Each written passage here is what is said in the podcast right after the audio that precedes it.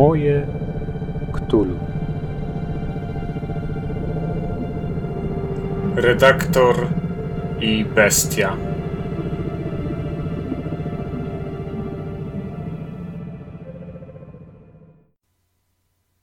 Cześć, jestem Kacper i witam Was na podcaście Moje Ktulu. Moje Ktulu to podcast dla graczy i strażników tajemnic, którzy chcą poszerzyć i pogłębić wymiar nadnaturalnej grozy na swoich sesjach w Zewktulu RPG, a także dla wszelkich miłośników horroru w grach RPG planszowych, karcianych, wideo i w każdym możliwym rozrywkowym wydaniu. Zapraszam Was dziś do wysłuchania odcinka specjalnego, wydanego z okazji zbiórki na polskie wydanie Zewu Cthulhu RPG, którą na portalu Wspieram To organizuje wydawnictwo Black Monk. Ten odcinek jest w całości poświęcony temu wyjątkowemu wydarzeniu w historii, nie zawaham się powiedzieć, polskiej sceny RPGowej, która liczy już przecież blisko 30 lat. Jeżeli jeszcze nie wsparliście Black Monków w tym wydaniu, zachęcam Was bardzo gorąco. Wejdźcie na Wspieram to i spójrzcie, możecie być rodzicami sukcesu polskiego wydania ze Cthulhu, jednej z legendarnych gier RPG, wspaniałego wprowadzenia w świat nadnaturalnego horroru, genialnego projektu, który dzięki Wam już niedługo może ujrzeć światło dzienne. Trwa zbiórka na Księgę Strażnika, na podstawowy podręcznik do siódmego wydania ze Cthulhu. Chciałbym, żeby i Waszej pomocy, i Waszego udziału w tej zbiórce nie zabrakło. W dzisiejszym odcinku przygotowałem więc dla Was wywiad z Jerzym Rzymowskim, redaktorem naczelnym polskiego wydania ze Cthulhu, krótką recenzję startera, a więc takiej małej książeczki, którą wydawnictwo Black Monk wydało kilka miesięcy temu w wersji drukowanej i PDF-owej, żeby popularyzować ze i zachęcać do um, stawiania pierwszych kroków w tym systemie. Ten starter pojawiał się na wielu konwentach w całej Polsce. Myślę, że setki ludzi dzięki niemu mm, dowiedziały się o Zewie Cthulhu i, i mogły spróbować swoich sił w graniu albo w prowadzeniu w tym systemie. Przygotowałem też e, krótki fragment prozatorski, który może być dla Was zapowiedzią wrażeń związanych z otwarciem już za kilka miesięcy paczek, w których przyjadą do Was, przypłyną do Was, przylecą wasze własne egzemplarze polskiego wydania Zewu Cthulhu. Skoro więc mamy zmierzyć się z e, tą zbiórką, z tym projektem i skoro mamy do swojej dyspozycji redaktora naczelnego projektu, nie ma co zlekać. Zaczynamy.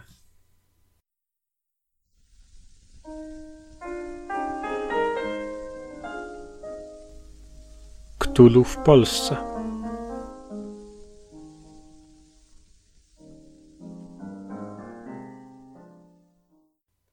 Na kilka dni przed uruchomieniem zbiórki na Zewktulu RPG na portalu Wspieram To, zaprosiłem do mojej sekretnej kryjówki w centrum Warszawy Jerzego Rzymowskiego, redaktora naczelnego polskiego wydania w wydawnictwie Black Monk. Jerzy jest wieloletnim weteranem sceny RPGowej w Polsce. W latach 90. był członkiem redakcji Magii i Miecza, odpowiadał tam m.in. za Dzikie Pola, a pod koniec istnienia tego czasopisma również zadział Zewktulu. Wspólnie z Miłoszem przygotowali, byli filarami wydania szóstego labiryntu w całości poświęconego Zewowi Ktulu. Pracował również w znakomitym czasopiśmie poświęconym grozie pod tytułem Kruk. Nie ukrywam, że Kruk był jedną z inspiracji dla mnie kiedy planowałem i projektowałem stworzenie tego podcastu.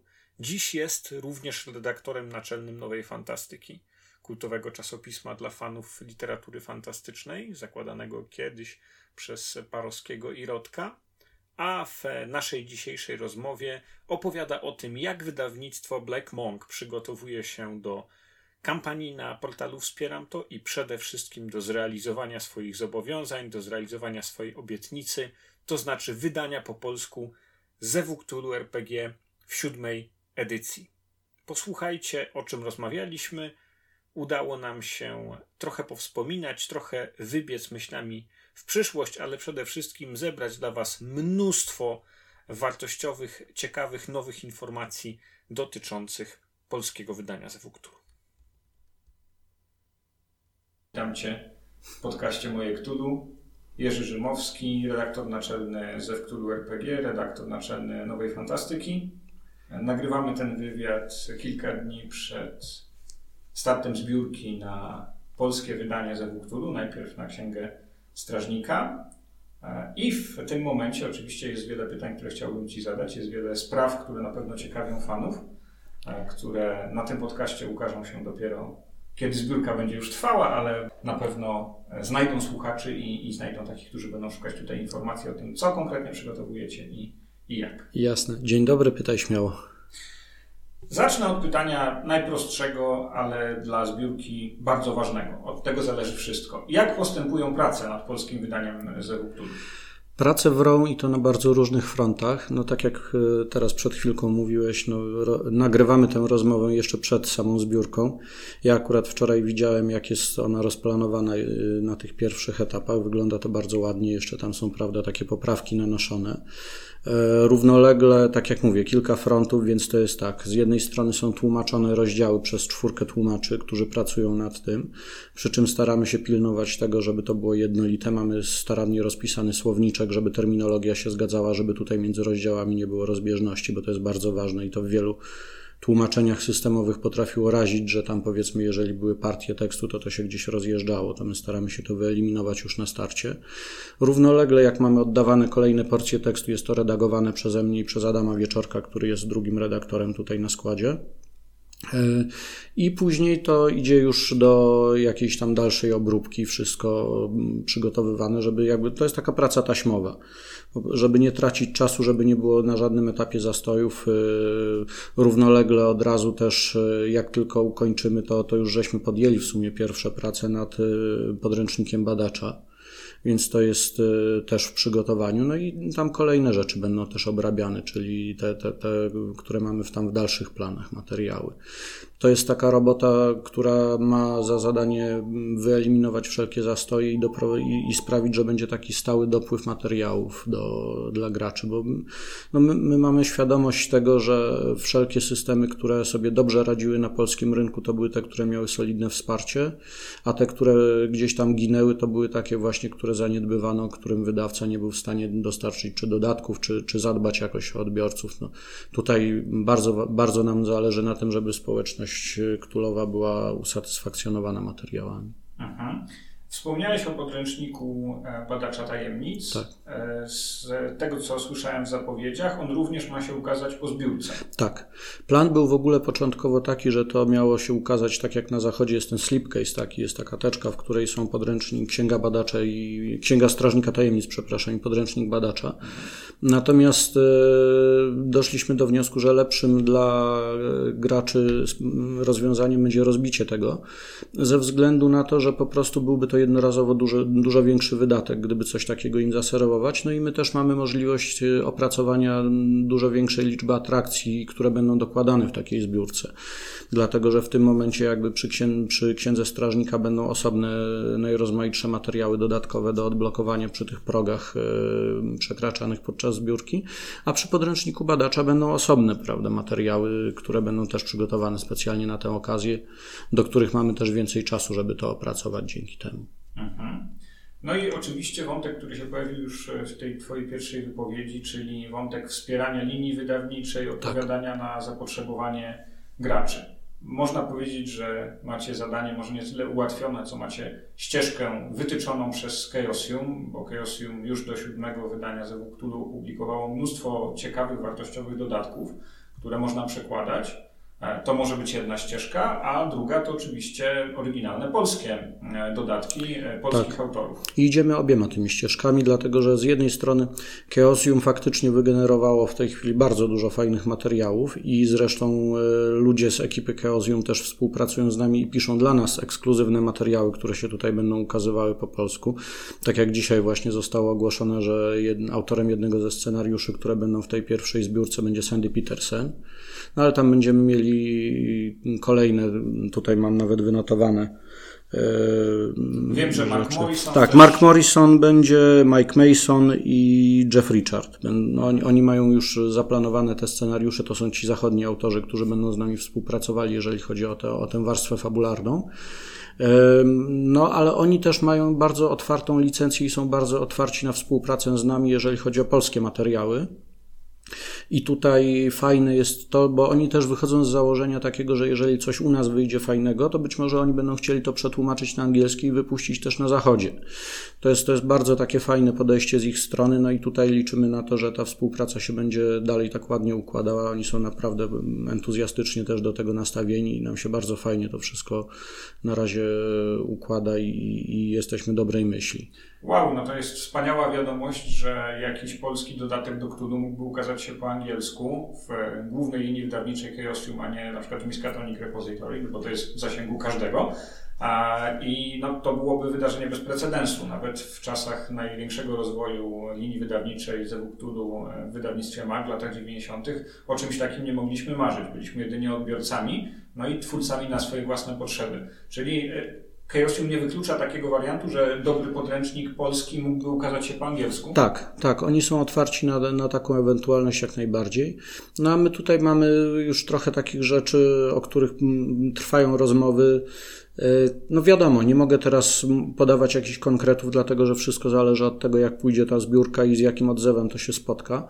Mm, więc jakby to wszystko na razie jest i tak palcem na wodzie pisane ja mogę być nie wiem jak entuzjastycznie nastawiony, ale jeżeli czytelnicy nie będą mieli tak, takiego samego entuzjazmu, to wiadomo, że to się wszystko gdzieś tam e, rozbije. Natomiast jedna rzecz, którą już teraz mogę powiedzieć na pewno z takich właśnie nietypowych i, i bardzo fajnych, z których się ogromnie cieszę, to jest to, że ja e, w podręczniku badacza do Zewu jest rozdział The Roaring Twenties który opisuje tło obyczajowe e, lat dwudziestych, pokazuje cały ten kontekst historyczny, kulturowy w Stanach Zjednoczonych, jak to wyglądało, przedstawia co ciekawsze, ważniejsze postacie z tamte, tamtej epoki. W polskiej edycji obok tego rozdziału, nie zamiast niego, ale obok tego rozdziału, będzie rozdział e, Szalone lata dwudzieste napisany przez e, Annę Kajper, który będzie analogicznym rozdziałem o Polsce i będzie też szczegółowo właśnie na podobnej zasadzie e, podchodzić do tego tematu, żeby od razu polskiego czytelnika też w te realia wprowadzić, żeby można było łatwiej prowadzić to. Będzie tam i tło historyczne, i postaci, już konspekt tego jest opracowany. E, nawet mamy trochę klęskę urodzaju, zastanawiamy się, żeby to nie przesadzić z objętością, zastanawiamy się, gdzie go tutaj przyciąć, żeby to się wszystko objętościowo fajnie mieściło. Ale są też, są też rozmowy na temat innych fajnych planów. E, zastanawiamy się, mamy propozycję bardzo fajnego, e, osobnego dodatku poświęconego kryminologii, napisanego przez człowieka, który jest od wielu, wielu lat, ja go znam no, pewnie ze 20 lat też, Y, który jest y, policjantem czy, czy, czy pracownikiem policji i ma dostęp do bardzo fajnych materiałów z tej racji i przez jednego z najbardziej poczytnych y, autorów polskich kryminalnych, który też jest zapalonym wieloletnim RPGowcem. To Więc... fantastyczna wiadomość, zwłaszcza, że możemy już pozwolić tutaj wyobraźni trochę pobłądzić i zastanowić się, którzy poczytni autorzy polskich kryminałów tworzą e, w latach 20. czy 30., jakie miasta wchodzą w grę i no, jakie wątki. Ja tutaj nie będę. To ja my, myślę, że, że raczej należy iść tym torem, bo, bo nie jest to człowiek zupełnie obcy w środowisku RPGowym, to raczej w tą stronę bym szedł Aha, niż kierując okay. się epoką, ale na pewno jest to, jest to taki topowy autor, który, który myślę, że tutaj zrobi miłą niespodziankę, jeżeli to dojdzie do skutku. Myślimy też, myślimy też o dodatku takim, który byłby skoncentrowany na kobietach i który by mm, opisywał właśnie to tło historyczne, obyczajowe, jeżeli chodzi o lata dwudzieste, jeśli chodzi właśnie o sytuację kobiet, o znane kobiety, o role takie, które byłyby fajne dla graczy, gra, graczek. To jest nie, niezgrabne takie bardzo słowo e, dla grających dziewczyn. E, no i tutaj, i tutaj mm, też wydaje mi się, że to może być bardzo fajny materiał, taki dający duże pole do popisu i na pewno atrakcyjny dla dziewczyn, które chciałyby jakoś tam mocniej wgryźć się w epokę. Rzeczywiście w latach 20. i w latach 30. również w Polsce jest mnóstwo inspiracji. Ja staram się to też na podcaście w sekcji Cthulhu w Polsce wykorzystywać. Tak jak tydzień temu mówiłem o transatlantyckiej stacji radiotelegraficznej, to no, chciałbym oczywiście zapytać, jeśli możesz coś zdradzić, e, czy jakieś słynne postacie historyczne nie okażą się związane z mitami? Czy Piłsudski był agentem e, e, kultów Cthulhu, czy może był marionetką Migo? Co, ja myślę, że to wszystko jeszcze się okaże w trakcie, więc tutaj lepiej nie ubiegać i, twórców i dać większe pole do popisu. Wydaje mi się też Y, graczom i, i, strażnikom tajemnic, dlatego że no każdy może sobie to po swojemu zrobić, wydaje mi się. To na, narzucanie tego z góry to, to niekoniecznie musi być dobre rozwiązanie. Natomiast na pewno będziemy starali się to tło historyczne jak najfajniej pokazać i przede wszystkim pokazać y, właśnie, szczególnie w tym rozdziale Szalone lata 20, takie punkty zaczepienia, które byłyby ciekawe właśnie jeżeli chodzi o, o mitologię Cthulhu, żeby można było dobrze z tego zaczerpnąć.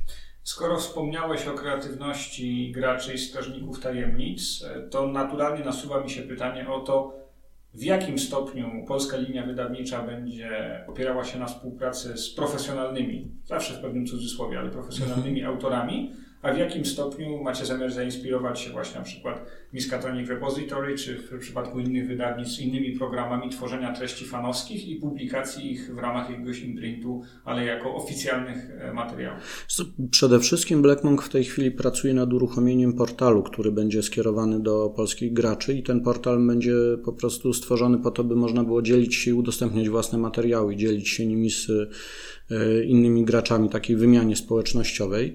Jeżeli będą tam fajne, wartościowe materiały, takie godne uwagi, no to w tym momencie na pewno będą jakieś rozmowy z twórcami takich materiałów, żeby nadać im taki oficjalny sznyt, powiedzmy, i być może, żeby one się też ukazały po prostu w oficjalnej linii. Natomiast, natomiast e, na pewno e, ta więź i połączenie i bezpośredni kontakt z, z ludźmi, którzy tworzą własne materiały będzie i to właśnie za pośrednictwem przede wszystkim tego, tego portalu takiego.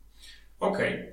a czy wiedząc o tym, że w kampanii, w, przy kampanii współpracuje też wydawnictwo Vesper, które jest no, wspaniałym wydawcą i nowych przykładów Lovecrafta i w ogóle bardzo dobrej serii grozy, jak choćby um, Terror Dana Simonsa czy inne świetne pozycje, czy planujecie cokolwiek na niwie prozatorskiej, na niwie tak zwanego fiction, jakieś fanfiction mm -hmm. albo polskie przykłady znanych autorów, które wspierałyby e, zew w Polsce? W tej chwili przy tej zbiórce na podręcznik badacza jest plan taki, żeby ukazało się e, kilka tekstów prozatorskich, opowiadań, być może od razu z jakimiś e, dołączonymi do tego scenariuszami, które byłyby powiązane z, z tymi tekstami tak żeby to ładnie się łączyło w całość.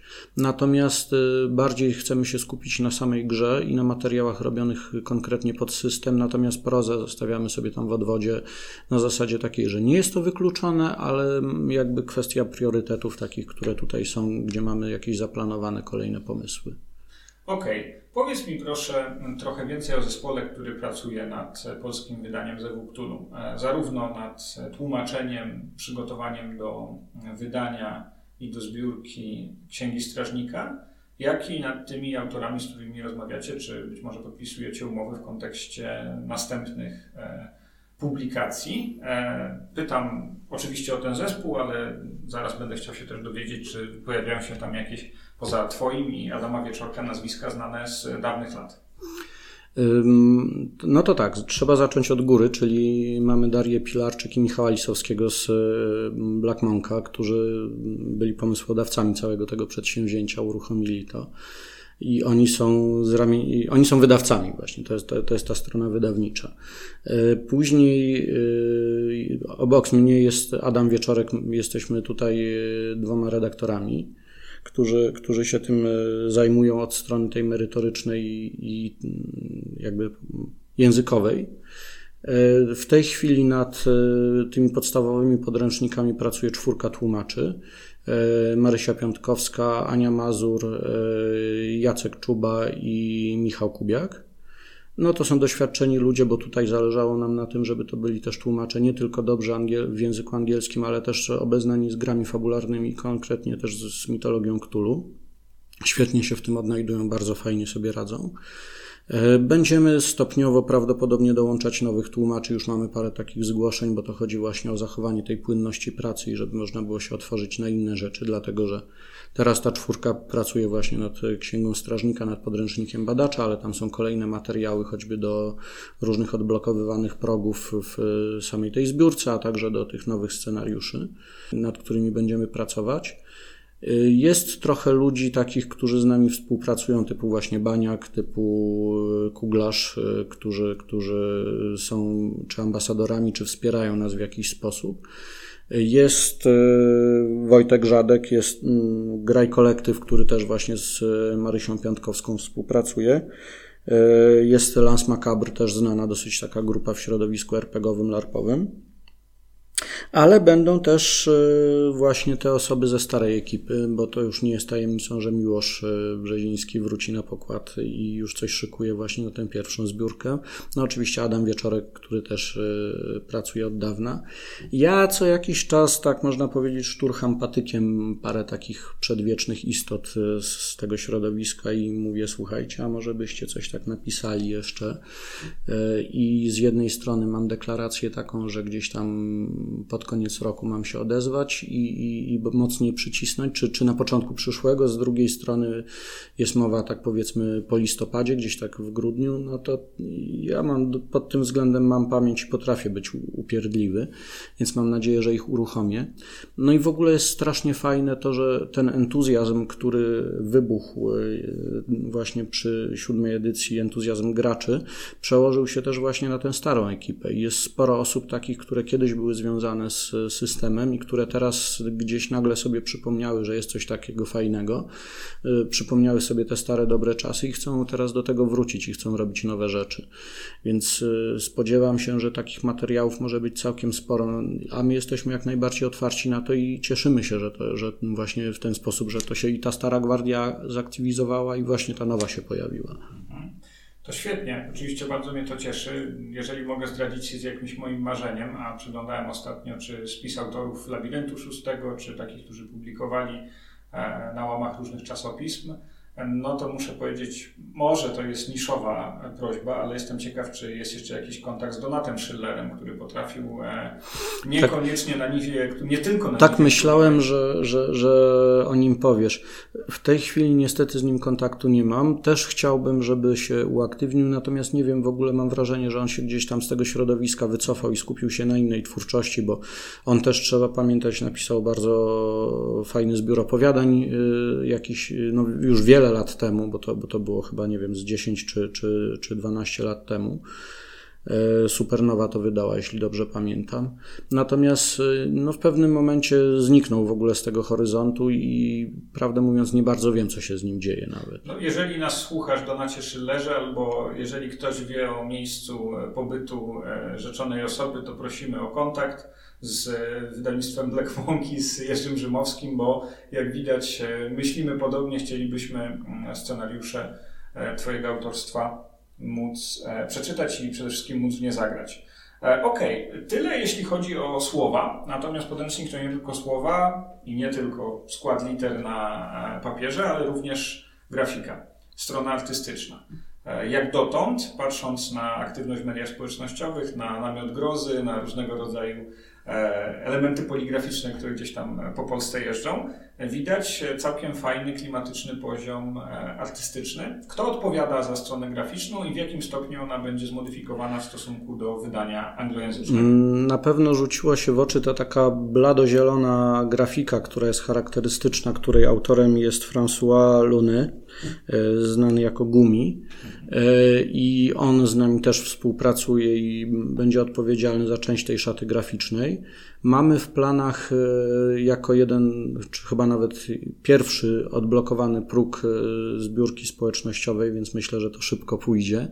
E, bardzo znaczącą zmianę szaty graficznej i w polskiej edycji i ściągnięcie po prostu mnóstwa fajnych grafików. Mamy to, tę ekipę na pokładzie, już od września trwają prace nad nowymi grafikami i to będą zarówno do Księgi Strażnika i Podręcznika Badacza nowe grafiki w miejsce tych, które są w oryginalnym podręczniku, jak i no, do masy nowych dodatków, które się szykują. Mówisz tylko o ilustracjach, czy o jakichś ingerencjach w layout? Dlatego, że ten layout będzie troszkę się ustabilizował. Layout, sam ogólny taki layout powiedzmy zostanie zachowany i, bo on jest dobry, zdaje egzamin, tam będą powiedzmy tam różne małe jakieś takie korekty i smaczki i typu tak jak na starterze miałeś kod kreskowy z mackami, rzeczy tego rodzaju, to na przykład jest, jest plan taki, żeby tam gdzieś ujednolicić powiedzmy grzbiety, e, żeby to ładnie się prezentowało, jak będzie razem wydane. Natomiast e, też właśnie przede wszystkim, przede wszystkim szata graficzna i być może też, znaczy może, na pewno w niektórych e, podręcznikach będą nowe okładki.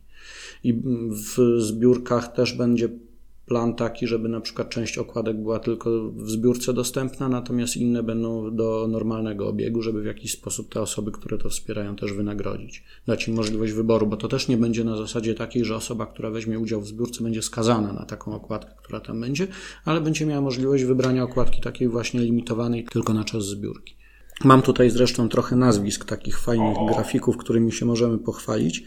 Między innymi, no tutaj na pierwszym miejscu jest Mariusz Ganzel, który jest grafikiem związanym między innymi z Fantasy Flight Games i on odpowiada za dużą część szaty graficznej tych wszystkich Lovecraftowskich gier, które tam wychodzą, typu Arkham Horror, Eldritch Horror, Elder Sign, yy, Posiadłość Szaleństwa. Więc tutaj, tutaj e, on jest takim artystą już współpracującym, już podsyłającym nam próbki. Jest Rafał Szłapa, e, znany z komiksu Blair między innymi. Jest e, Greg Bobrowski, Jakub Fajtanowski, Igor Myszkiewicz. No to jest taka fajna obsada. Mamy też kontakt z, właśnie z francuskimi, z hiszpańskimi grafikami i tutaj dostęp do, do ich materiałów. Cały czas szukamy czegoś nowego. Ja, ja, bardzo, ja bardzo ubolewam na przykład, że nie ma w tej chwili możliwości ze względu na to, że, że Cyril, Cyril van der Hagen, który jest fenomenalnym grafikiem i który miał też duży wkład właśnie w tę szatę graficzną, no niestety jest bardzo ciężko chory.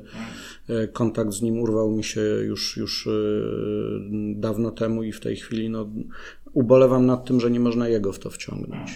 No albo y, sięgając do prehistorii polskiej Huberta Czajkowskiego.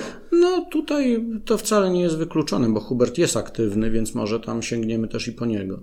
Wyobraźnia właśnie, zdolności kreacyjne Huberta Czajkowskiego, one były fantastyczne, były piękne ilustracje. On miał bardzo, charaktery... ma bardzo charakterystyczną kreskę. kreskę. kreskę nawet nie można powiedzieć miał, bo ma. No, no, on cały czas, tak jak mówię, jest aktywny, więc je, mam nadzieję, że z racji tego, że działa i tworzy, że uda się go też e, gdzieś tam zwerbować. No, to byłoby super z tego, co mówisz, że styl niektórych z tych e, ilustratorów czy rysowników byłby już znany e, odbiorcom, byłby już znany czytelnikom i graczom z innych gier świata Lovecraftowskiego, który, no jak wiemy, od 10 lat wybuchnął po tym, jak wygasły prawa, to tak. E, wszystko to ostro ruszyło. Arkham Horror, Posiadłość Szaleństwa, to jest, gry. Lovecraft jest w ogóle fascynującym takim przykładem, bo e, to jest chyba jedyny pisarz, e, którego popularność wybuchła za sprawą gier, a nie na przykład filmów i seriali, bo zazwyczaj to jest tak, że się twórcy przedostają do publicznej, do takiej powszechnej świadomości, przedostają się przez ekranizację ich twórczości albo przez seriale albo przez filmy. Natomiast y, Lovecraft praktycznie nie był ekranizowany. Były jakieś filmy powiedzmy w tym klimacie, ale niekoniecznie bezpośrednio na jego podstawie, nie licząc tam powiedzmy tego czarno-białego Zewu Cthulhu. Książącego w ciemności. Tak, ale, ale to właśnie no, najbliżej powiedzmy chyba twórczości Lovecrafta można powiedzieć było w Paszczy Szaleństwa Carpenterowskie. No to jest taki film rzeczywiście mocno Lovecraftowski, ale też, ale też nie jest bezpośrednio oparty na nim. Więc y, więc y, tutaj to jest fascynujące, że właśnie to jest pisarz, który się przebija do tej powszechnej świadomości za sprawą gier. Przede wszystkim ze Cthulhu, który przecież już od bardzo wielu lat istnieje i z każdą edycją robi się coraz lepszy. I za sprawą planszówek właśnie choćby Fantasy Flight Games. Black Monk to wydawnictwo, które znane jest e, przede wszystkim jako wydawca planszówek. Tak. Czy jakieś tutaj wątki konwergencji e, planujecie rozpłynąć się jeszcze gdzieś poza druki internet? To znaczy, nie wiem, właśnie spróbować czegoś na polu planszówkowym, karciankowym, no nie powiem gier wideo, bo to już są duże projekty, ale Wiesz, wydaje mi się, że nie ma co na razie się, przynajmniej mówię na razie, bo to nigdy nie wiadomo, natomiast nie ma co na razie się gdzieś tam e, rozchodzić na boki, trzeba się skupić na zrobieniu jednego solidnego produktu. I nam bardzo zależy na tym, żeby, to, to zresztą co ja mówiłem od samego początku, kiedy wszedłem na pokład Zewu Cthulhu, że bardzo mi zależy na tym, żeby to była najlepiej wydana gra po polsku, taka, że, że mucha nie siada po prostu, że czytelnicy, że gracze będą naprawdę zadowoleni z jakości opracowania, żeby to było coś takiego, co można będzie pokazać i być z tego naprawdę dumnym, jak się coś takiego wydaje i, i z ekipy, i z, z efektu końcowego, żeby to było, bo Chaosium dostarcza świetne materiały, mamy znakomitych twórców, więc tutaj trzeba z tego wycisnąć ile się da. A jeżeli się za dużo energii przekierowuje na boki, no to wiadomo, że, że mniej uwagi można poświęcić na tę rzecz, którą chciałoby się rzeczywiście doszlifować. To brzmi bardzo przekonująco, czyli przypomnijmy jeszcze raz, podsumujmy jeśli chodzi o plany wydawnicze. Teraz zbiórka na Księgę Strażnika, tak. w nowym roku na podręcznik badacza. Tak. E, te materiały polskie, o których mówiłeś, czy jakieś konkretne następne kroki możesz wymienić? Na pewno pierwszą rzeczą, która się ukaże, będzie Alone in the Dark, czyli Sam przeciw ciemności. To jest e, taka gra.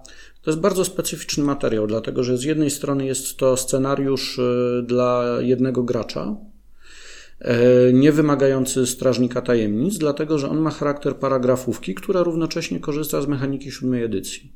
Więc jest to bardzo ciekawa konstrukcja, jest to bardzo rozbudowana paragrafówka, taka, w której jest niezerowe prawdopodobieństwo i nawet w samym e, tym podręczniku cztery, czterech badaczy jest rozpisanych, więc jest, jest prawdopodobieństwo tego, że pierwszą postacią się nie dotrwa do końca jest, jest e, ogromne. Ja rzeczywiście redagując to patrzyłem po prostu i czytałem w iluś tam paragrafach, to już koniec, to już koniec, a tych paragrafów w ogóle w tym jest prawie 600, więc to jest niesamowicie rozbudowane, prowadzące badaczy przez y, kontynenty, przez różne kraje. Świetny scenariusz zresztą. Więc to jest pierwszy podręcznik, który się ukaże. Kolejny to jest Doors to Darkness. To jest zestaw pięciu bardzo chwalonych scenariuszy, takich adresowanych do początkujących badaczy. E, następną rzeczą, którą mamy w planach gdzieś tam bliżej końca 2019 roku jest pierwsza duża kampania. Przy czym jeszcze nie ma pewności, czy to będzie horror w Orient Expressie, który jest taką najbardziej kultową rzeczą. Czy będą to maski Niarlatotepa, które kiedyś ukazały się po polsku, jeszcze wydane przez Maga, ale to była taka dosyć cieniutka książeczka wtedy. Natomiast od tego czasu rozrosła się do e, nagradzanej, ogromnej 800-stronicowej kampanii, takiej porównywalnej, czy nawet przez niektórych wyżej ocenianych niż ten sztandarowy horror w Orient Expressie. E, teraz też e, Chaosium pracuje nad trzecią tak dużą kampanią, więc być może sięgniemy też i po to. Ale to jest jeszcze wszystko kwestia tak naprawdę do ustalenia, na którą się zdecydujemy. Trudno jeszcze w tej chwili powiedzieć, bo są bardzo, bardzo różne podejścia i tak naprawdę argumenty są i za jednym podejściem, i drugim. No, jak nie teraz, to później każda z tych rzeczy ma szansę się ukazać, więc to tylko kwestia bardziej kolejności niż, niż tego czy. Wow, to wspaniałe wieści. Kiedy recenzowałem w pierwszym wydaniu mojego podcastu nowe maski Nerlatotepa, właśnie w tej wersji 666 plus, plus 200, w tej, w tej pełnej wersji e, powalającej swoim e, rozmiarem i rozmachem, to w rekomendacjach nie mówiłem odkładajcie pieniądze na polskie wydanie. Chyba nawet powiedziałem, że raczej nie należy się spodziewać, że ono się pojawi, ale jak widać przyszłość potrafi zaskakiwać. Myślę, że co? Od graczy i od strażników tajemnic i od tych, którzy wezmą udział w zbiórkach albo potem udadzą się do sklepów, zależy to, czy rzeczywiście te plany uda się zrealizować. No ja bardzo chciałbym. Będzie część, od razu mogę powiedzieć, że będzie część podręczników, które się będą ukazywały w normalnym obiegu. To nie będą rzeczy tylko zbiórkowe.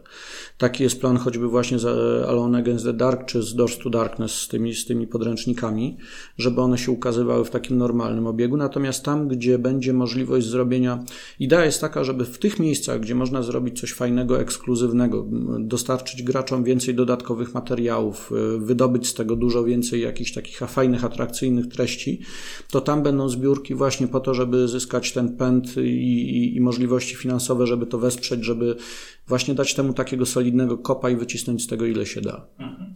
Okej, okay. ostatnia rzecz przed tą zbiórką, ale taka, która jeśli chodzi o ryzyka związane ze zbiórkami często wymaga zaadresowania, zwłaszcza, że no, weterani Kickstartera nie jedno przeżyli. E, ja też. Pewnie szczerze, opóźnienia, tak? Tak, chodzi o opóźnienia i o tę stronę, tę stronę techniczną między innymi, czyli o kwestię związaną z drukiem. Wtedy, mm -hmm. kiedy ukazywała się szósta edycja, wydawana przez, e, no, które w sumie skończyło się to wszystko wielką klapą tak. i pamiętam, Bardzo ubolewam nad tym. To było bardzo smutne, bo e, zamiar był ambitny, może było trochę grzechu pychy w tym, e, być może zaważyły inne kwestie, ale nie udało się sprostać tym oczekiwaniom tak. środowiska.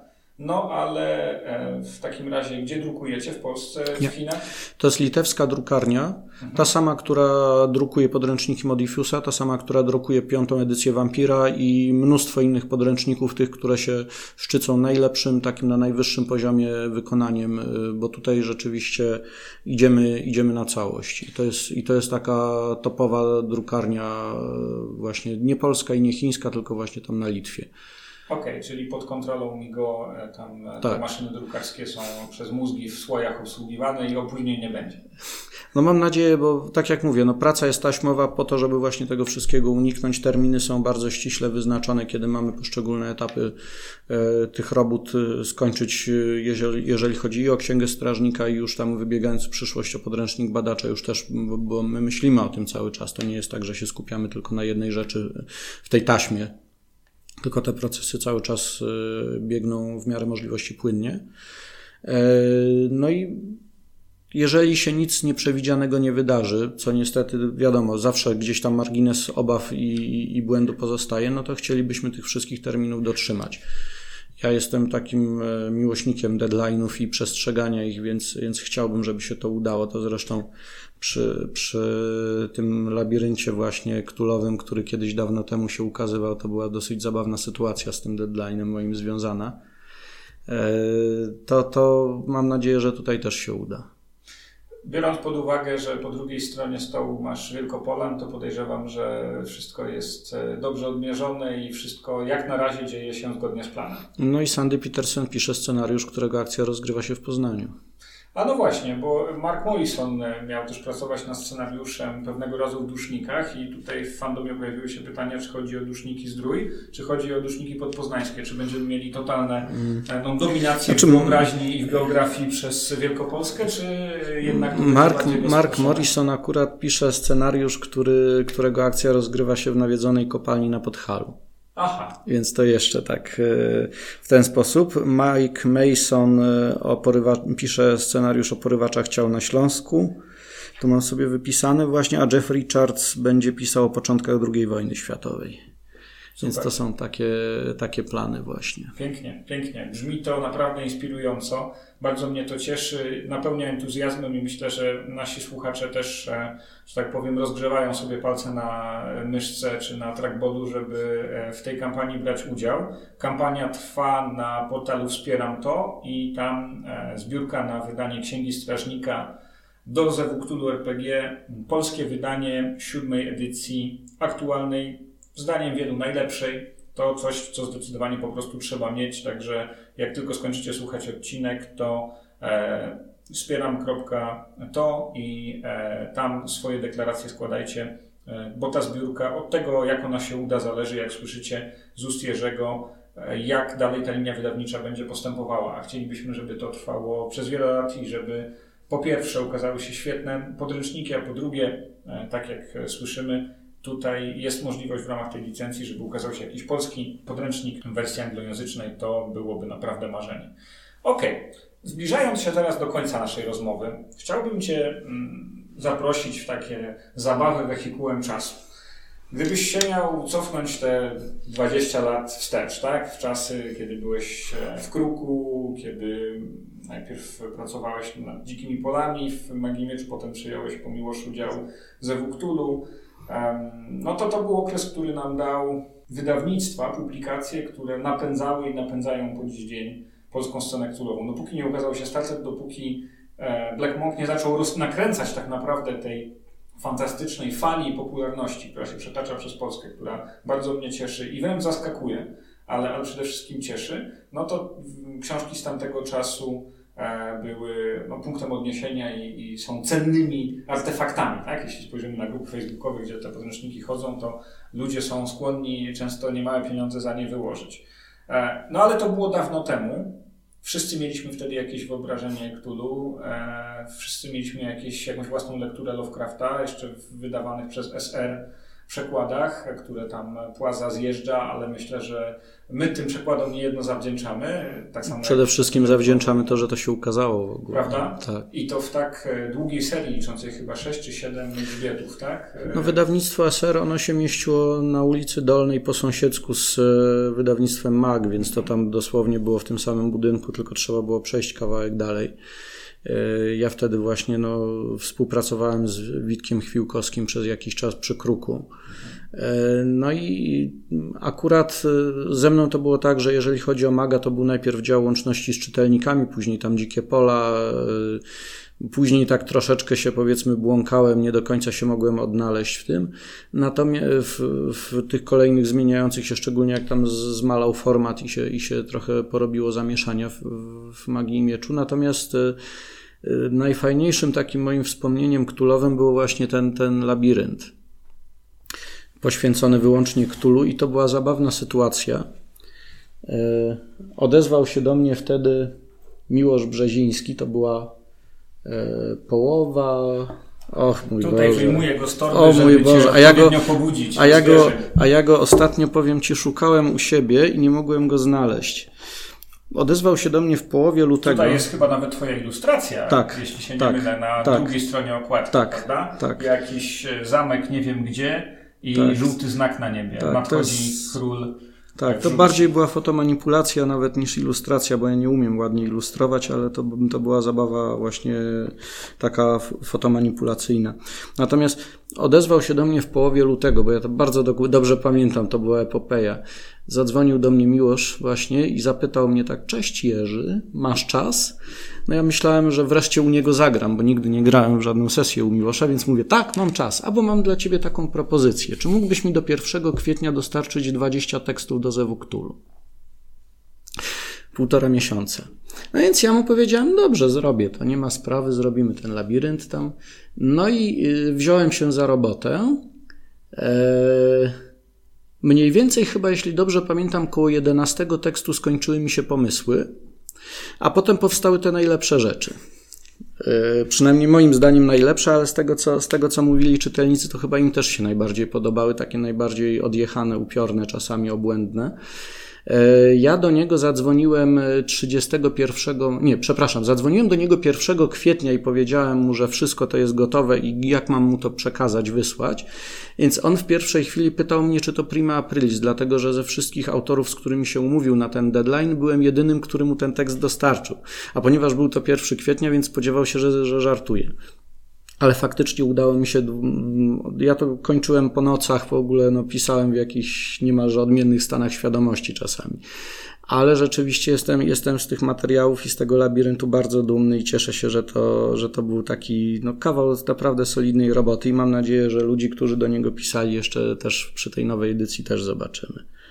Fajnie. Dobra, czyli jak już masz teraz e, taki e, artefakt inspirujący e, i przypominający tamte czasy. Chciałem Cię zapytać, co się zmieniło w Twoim spojrzeniu na Zew przez te lata? Czym on był dla Ciebie w latach 90., a czym jest dla Ciebie teraz? Wiesz co, przede wszystkim śmieszne jest to, że ja od tamtego czasu lepiej poznałem Lovecrafta. Dlatego, że e, kiedy zaczynałem mieć kontakt z Zewem Cthulhu jako systemem RPGowym, to byłem jeszcze przed przeczytaniem jakiejkolwiek twórczości Lovecrafta. I od tego czasu tak naprawdę zacząłem poznawać ją, zacząłem e, jakby wnikać bardziej w to rozróżnienie między twórczością samego Lovecrafta, a tych wszystkich jego epigonów, Derleta i Clarka Ashtona Smitha i całej masy innych twórców, którzy rozwijali tę jego mitologię. A z Derletem to jest też e, fajny wątek, dlatego że chodzą słuchy, że e, nowy przekład, no bo to jedyne wydanie Derleta, które zrobiło chyba WAB milion lat temu, no to ono jest trochę takim białym krukiem teraz, jest bardzo poszukiwane, nic innego po polsku nie było, ale zdaje się, że nowy rok ma przynieść e, nowość wydawniczą w tym zakresie. Oczywiście wiele jest niewiadomych, ale to byłaby super sprawa, dlatego że można powiedzieć Zew Cthulhu, no nie wiem czy to nie jest kontrowersyjne, ale Zew Cthulhu jest grą nawet bardziej terletowską niż Lovecraftowską w w pewnym sensie. Nie? Tak, dlatego że, dlatego, że to właśnie Derlet y, jakby stworzył taki bardziej konflikt dobro kontra zło tutaj i y, zwrócił uwagę bardziej tych wszystkich kosmicznych bytów na ludzkość, y, mhm. uczynił je takimi bardziej no nie powiem uczłowieczonymi, ale nadał im takie motywacje, które mogą być bardziej zrozumiałe dla ludzi. Jednak mitologia Lovecrafta stricte jest tą mitologią taką bardziej obcą i kosmiczną i traktującą człowieka jako zupełnie nieistotny pyłek, taką w pewnym sensie można powiedzieć wręcz nihilistyczną. Tutaj powiedzmy Thomas Ligotti w tym, w, ty, w tym kierunku bardziej tworzył z tych takich nowszych twórców. Powiedzmy ten serial HBO Detective, pierwszy sezon tego, no to był inspirowany y, trochę Lovecraftem, bardzo Chambersem i Królem w Żółci właśnie i mocno taką właśnie tą nihilistyczną filozofią Ligottiego również, do którego, do którego scenarzyści się bardzo mocno też odwoływali i on był takim i, i, i ten serial Detektyw był czymś takim, od czego się fanom Lovecrafta i mitologii i tych klimatów cieplutko na sercu robiło. Tak, tak, tak, to, była, to był wspaniały prezent rzeczywiście. Okej, okay, no, e, czyli wtedy mówisz, że twoja inicjacja Lovecraftowska była przez grę, nie przez prozę tak. Lovecrafta, e, to na pewno kształtuje w pewien sposób recepcję e, tych tekstów później. A dzisiaj, no kiedy podejrzewam, że czytałeś już pewnie wszystko i masz za sobą wiele lat grania, wiele lat pisania, wiele lat redagowania mm, tej tematyki i teraz, kiedy trwa zbiórka na fantastyczne polskie wydanie Zewuktulu, Czym się różni Twoje spojrzenie na Cthulhu? Czym dzisiaj dla Ciebie jest Cthulhu w porównaniu do tego, czym był wówczas? Czy coś się zmieniło? Czy to cały czas są te same emocje? Czy... Wiesz co, emocje są te same. To znaczy nadal sprawia mi to ogromną frajdę, nadal odkrywam w tym niesamowity potencjał, bo to jest świetne właśnie, że, że cały czas można to rozwijać, cały czas, że to jest mitologia, która nadal żyje i nie obraca się tylko w, tym, w obrębie tych samych istot i tych samych pomysłów sam niedawno prowadziłem scenariusz, w którym wkomponowałem w to starożytnego egipskiego boga. Scenariusz zainspirowany opowiadaniem akurat z e, audiobooka, mm, opowiadanie, które tłumaczyłem i które podsunęło mi pomysł na, na fabułę RPGową właśnie. Gdzie, gdzie badacze muszą stawić czoło właśnie zemście egipskiego boga krokodyla. Okej. Okay. Eee, to jeśli chodzi o przeszłość, a gdybyśmy mieli teraz zrobić parę kroków do przodu, e, mówiliśmy w dzisiejszej rozmowie o tym, co dzieje się teraz, co ma się wydarzyć w przyszłym roku, czy w zbliżonej perspektywie, takiej średnioterminowej, a tak długoterminowo. Gdybyśmy dzisiaj mieli zamknąć oczy, otworzyć je za 5 lat, zakładając oczywiście, że Twój awatar w międzyczasie czuwałby nad tym wszystkim, to co zobaczymy w optymistycznym scenariuszu? No, na pewno chciałbym, żeby się właśnie ze Wktulu rozwinął i w ogóle w tej chwili widzę, że ten, ten 2019 rok, który jest przed nami, będzie takim rokiem przełomowym i początkiem, mam wrażenie, że... Dla sceny RPGowej w Polsce, tak. tak będzie drugim takim, e, drugi złoty wiek, można powiedzieć, mhm. E, sceny RPGowej, dlatego, że wychodzi właśnie nie tylko ze Wktulu, ale wychodzi czwarta edycja Warhammera, piąta edycja, piąta edycja Dungeons and Dragons, wychodzi Wiedźmin. Wiedźmin, e, a my jesteśmy jeszcze do tego w bardzo fajnych, przyjaznych relacjach z, i z Rebelem, i z Kopernikusem. E, chcemy współpracować ze sobą, jeżeli chodzi o promocję w ogóle gier fabularnych na zewnątrz, o przyciąganie do nich nowych graczy, dlatego że to nie chodzi o to, żeby tylko kisić się we własnym sosie, ale chodzi o to, żeby tę, tę rozrywkę przybliżyć jak najszerszemu gronu czyli, nowych odbiorców. Czyli klub RPGowy w każdej gminie? Jak najchętniej. Jeżeli by się tylko udało, to pewnie, bo to jest niesamowicie rozwijająca też roz, rozrywka. Mam wrażenie, ostatnio rozmawiałem, że być może coś drgnie przy jednym ze starszych polskich RPGów, o których e, e, o który, które są bliskie fanom, natomiast, natomiast wymagałyby odświeżenia. No i chciałbym też tak, ja myślę zresztą, że, że, że to nastąpi, że jeżeli te systemy sobie dobrze poradzą i rynek się otworzy, że za tym pójdą kolejne. Są rzeczy, które chciałbym bardzo zobaczyć na polskim rynku, czy które chciałbym zobaczyć w ogóle w jakiś sposób reaktywowane e, ze starszych gier i są, są nowe systemy, które, które bardzo lubię. I myślę, że jest taka możliwość jak najbardziej, że to będzie po prostu przetarcie szlaków i jeżeli te systemy, te, te takie sztandarowe i najpopularniejsze chwycą, to później za tym pójdą też te mniejsze, tak jak to było zresztą na samym początku u nas. Super. Y, wszyscy sobie tego życzymy, wszyscy trzymamy za to kciuki, a żeby to się stało, to teraz po prostu wystarczy wejść na Wspieram to, kliknąć na najwyższy próg wsparcia, na jaki nas stać, ewentualnie e, być może, no nie zachęcamy tutaj do żadnych niezgodnych z prawem sposobów na pozyskiwanie środków na Zewktulu, ale można pomodlić się do ulubionego Boga zewnętrznego i Janusz znajdziemy rano na koncie albo na poduszce jakieś mokre jeszcze od e, ektoplazmy czy śluzu Ktulu z relief pieniądze, które pozwolą nam na wsparcie tej kampanii. Bardzo Ci dziękuję Jerzy za rozmowę. Dziękuję bardzo. się fantastycznych rzeczy. Ja się dowiedziałem rzeczy, które naprawdę mnie radują i inspirują do tego, żeby ten podcast wydawać dalej. Liczymy na sukces kampanii. Bardzo zachęcam do udziału. Bardzo Ci dziękuję. Dzięki wielkie.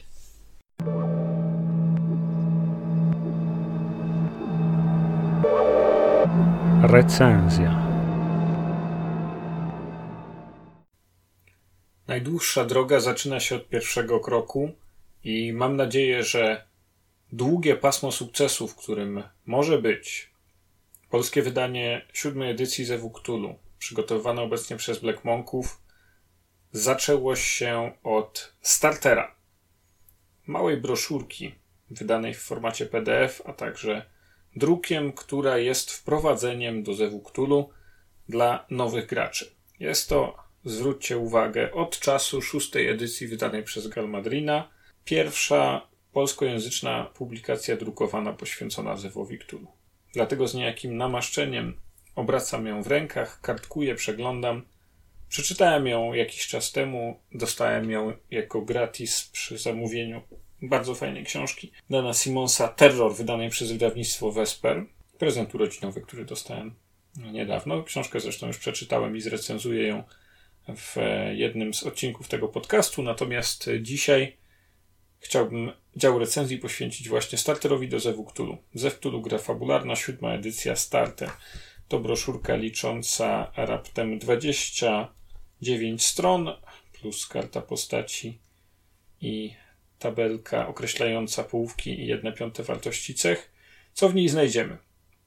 Kilka mm, bardzo potrzebnych i podstawowych rzeczy, które pozwolą rozpocząć przygodę z Zewem Cthulhu. Wprowadzenie do tego, czym są gry fabularne, oczywiście kilka takich prostych informacji dotyczących kości, opis tworzenia bohatera w Zewie Cthulhu, jak e, buduje się badacza tajemnic, z jakich składników mechanicznych składa się proces kreacji nowego bohatera, wprowadzenie do zasad, no i połowa od strony 15 do, do 30 tego podręcznika to jest scenariusz, a więc przeznaczony wyłącznie dla oczu strażnika tajemnic. Tekst bardzo dobrze znanego, klasycznego scenariusza przygody Nawiedzony dom. The Haunting. Nawiedzony dom, nawiedzenie, on się w różnych e, wersjach ukazywał. Wybór akurat tej przygody do startera jest znamienny i bardzo piękny, dlatego że jak już wiemy od e, wielu lat, to jest przygoda, która wprowadzała w Zew Cthulhu tysiące ludzi, może nawet, może nawet więcej, może dziesiątki tysięcy ludzi, którzy mieli z nim e, wcześniej styczność. Zwykle w starych podręcznikach do Cthulhu pojawia się taka informacja, przygoda Nawiedzony Dom. To przygoda, w którą grało najwięcej osób ze wszystkich scenariuszy które kiedykolwiek były napisane do Cthulhu. Samej przygody nie będę tutaj e, jakoś specjalnie streszczał, żeby nie spoilować, dlatego że nie wszyscy, mimo tego, że jest tak popularna, nie wszyscy muszą ją dobrze znać, a, a strażnicy tajemnic mogą mieć mi za złe, że opowiem o co tutaj chodzi. Przygoda jest oczywiście klasyczna, fajna. Ja też sam ją prowadziłem e, jednej grupie moich znajomych, e, którym prowadziłem kilka lat temu, więc e, znam ją praktycznie nic nie, nie trzeba zmieniać. Można po prostu po przeczytaniu siadać i prowadzić. Natomiast w recenzji chciałbym skupić się na tej pierwszej połowie startera, a więc opisie procesu kreacji bohatera i wprowadzeniu do mechaniki. I spojrzę na to w recenzji z takiej dość przewrotnej, prowokacyjnej perspektywy. Czy przy pomocy tego startera da się grać na dłuższą metę? To znaczy, czy po rozegraniu pierwszej przygody do Zewu Cthulhu Nawiedzony Dom zawartej w starterze można nie kupować podręcznika głównego, i grać w ZEF opierając się wyłącznie na tej 30-stronicowej broszurce. No powiem wam, że e, szczerze mówiąc, wydaje mi się, że odpowiedź jest negatywna. Zawartość tego podręcznika jest absolutnie dobrze wyważona, jest świetnie zbalansowana, jeśli chodzi o to, żeby nie przerzucić, nie e, przytłoczyć nowych graczy i nowych strażników tajemnic nadmiarem wiadomości mechanicznych czy, czy związanych ze światem Lovecraftowskim, a jednocześnie dać im narzędzia do tego, żeby e, rozegrali swoją pierwszą sesję czy, czy dwie pierwsze sesje. Mamy tu informacje dotyczące walki, pewne informacje dotyczące e, mechaniki poczytalności, no i oczywiście tę część poświęconą samej kreacji bohatera. Czy to jednak jest wystarczające, żeby grać na dłuższą metę? Wydaje mi się, że największym brakiem, a w pewnym sensie zapewne zamierzonym, bo jest to bardzo dobrze przygotowany produkt, zresztą też przez Black Monków pięknie przetłumaczony, pięknie wydany po polsku, jest e, stosunkowo mało miejsca poświęcone mechanice poczytalności i ograniczenie opisu e, konsekwencji utraty punktów poczytalności do sytuacji e, czasowego obłędu, a więc tej krótkotrwałej sytuacji, krótkotrwałego epizodu szaleństwa związanego z utratą nominalnie pięciu lub więcej punktów poczytalności. Osoby, które znają mechanikę poczytalności w Zewie Cthulhu, większość z Was od razu e, zgodzi się i powie, że no, bez wątpienia, to nie oddaje pełni e, bogactwa i, i, i można powiedzieć śmiało doskonałości tego systemu poczytalności e, w Zewie Cthulhu.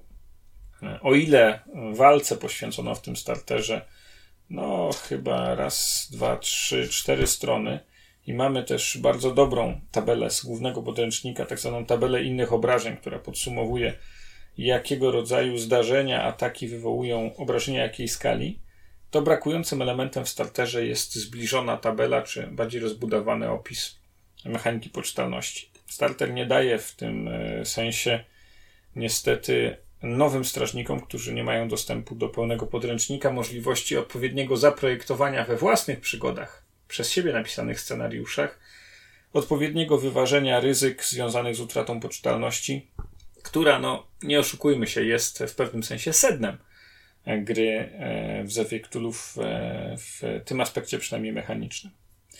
To jest jednak e, jedyny mój zarzut, jeśli chodzi o ten starter.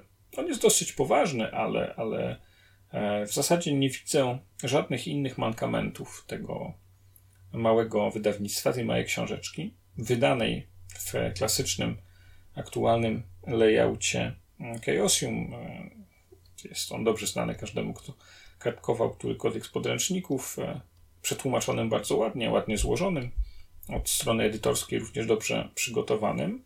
Jeżeli miałbym się do czegokolwiek przyczepić, ale to już naprawdę z pewną dozą czepialstwa, no to do tego, że na karcie postaci, e, która jest tutaj załączona do, do skserowania zapewne, Jedna rzecz mnie zaskakuje, czy nieco razi, to to, że tam, gdzie nazwy umiejętności składają się z więcej niż jednego słowa, to, to drugie słowo również e, zaczyna się od e, wielkiej litery, co chyba niespecjalnie znajduje uzasadnienie w e, kulturze języka, to znaczy w, w normie poprawnościowej języka polskiego. No ale tak jak mówię, widzicie, że naprawdę prześwietlam tę książeczkę mm, pod światło bardzo, bardzo skrupulatnie, starając się znaleźć jakiekolwiek miejsce, gdzie mógłbym się do czegoś przyczepić, i miejsc tych jest niewiele.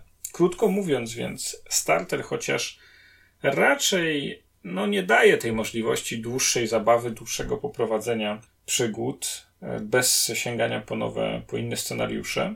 Nie daje narzędzi strażnikowi do tego, żeby projektować swoje własne przygody w świecie ktulowym bez sięgania do innych źródeł wiedzy o tym systemie. Pomimo tego jest to e, naprawdę bardzo fajna książeczka, którą, jeżeli ją macie, to najlepszy użytek, z jaki z niej możecie zrobić, to po prostu dać ją komuś, kto jeszcze nie miał styczności z grami fabularnymi i spróbować zainteresować tę osobę zewem Cthulhu. Tradycyjnie na końcu recenzji musi być ocena w skali szkolnej. Ja daję starterowi do zewu Cthulhu wydawnictwa Black Monk ocenę 4+, i bardzo serdecznie zachęcam wszystkich, którzy te startery już mają, żeby podawali je dalej, a ci, którzy ich jeszcze nie mają, żeby zaopatrywali się w nie, One kosztują 9 zł plus wysyłka, jeżeli chcecie je kupić, natomiast są też sposoby, aby otrzymać je za darmo, na przykład przy zakupie niektórych książek wydawnictwa Vesper i zakupie w sklepie internetowym wydawnictwa Black Monk, które oferuje, jak wiecie, również planszówki. Ten starterek naprawdę, ta drobna książeczka zrobiła dużo dobrego i sukces kampanii na Zewtul RPG na Wspieram to, jak sądzę, jest w pewnej części pochodną tego, że ten starterek się ukazał i krążył po konwentach w Polsce. W związku z tym chylę czoła przed Black Monkami, a moja ocena nie bardzo dobra, ale, ale dobra plus. Niech będzie odwzorowaniem mojej aprobaty i poparcia dla tego produktu.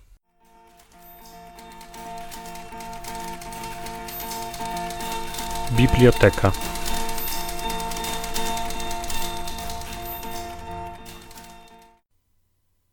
Olga Tokarczuk Księgi Jakubowe albo Wielka podróż przez siedem granic, pięć języków i trzy duże religie, nie licząc tych małych, opowiadana przez zmarłych, a przez autorkę dopełniona metodą koniektury z wielu rozmaitych ksiąg zaczerpnięta, a także wspomożona imaginacją, która to jest największym naturalnym darem człowieka. Skóra, w którą oprawiono książkę, jest nowa i dobrej jakości, gładka i pachnąca. Jakub z przyjemnością dotyka jej grzbietu i zdaje sobie sprawę, że rzadko widuje nowe książki. Jakby te, których należy używać, musiały być stare. On też ma swoją. Każdy powinien mieć taką, z którą się nie rozstaje. Ale to manuskrypt, zaczytany odpis i przyszedłem dzisiaj do źródła, który zawsze ma w bagażu. Jest już zwiędły, jeżeli można tak pomyśleć o pliku kartek zszytych nicią. Pierwsza strona uszkodziła się w kilku miejscach, kartki pożółkły od słońca, gdy je zostawił kiedyś na parapecie, co za nieuwaga! Ojciec zawsze bił go po rękach za takie niedbalstwo. Ta nowa jest grubą księgą. Introligator mocno ścisnął karty, więc przy rozchylaniu trzeszczą jak zbyt gwałtownie rozciągane kości. Stawiają opór dłoniom. Jakub otwiera je na chybił trafił i mocno trzyma, żeby się przed nim ta dziwaczna książka nie zamknęła. Sunie wzrokiem po sznureczku liter od prawej do lewej, Potem jednak przypomina sobie, że to trzeba odwrotnie, od lewej do prawej. Jego oczy z trudem dokonują tej niemal cyrkowej sztuki, ale już za chwilę, chociaż nic nie rozumie, znajduje przyjemność w tym ruchu z lewej do prawej, jakby pod prąd, na przekór światu. Myśli, że może to jest podstawowa rzecz, ten inny kierunek ruchu, że tego powinien się uczyć i to ćwiczyć. Gest inicjowany przez lewą rękę kończony zaś przez prawą.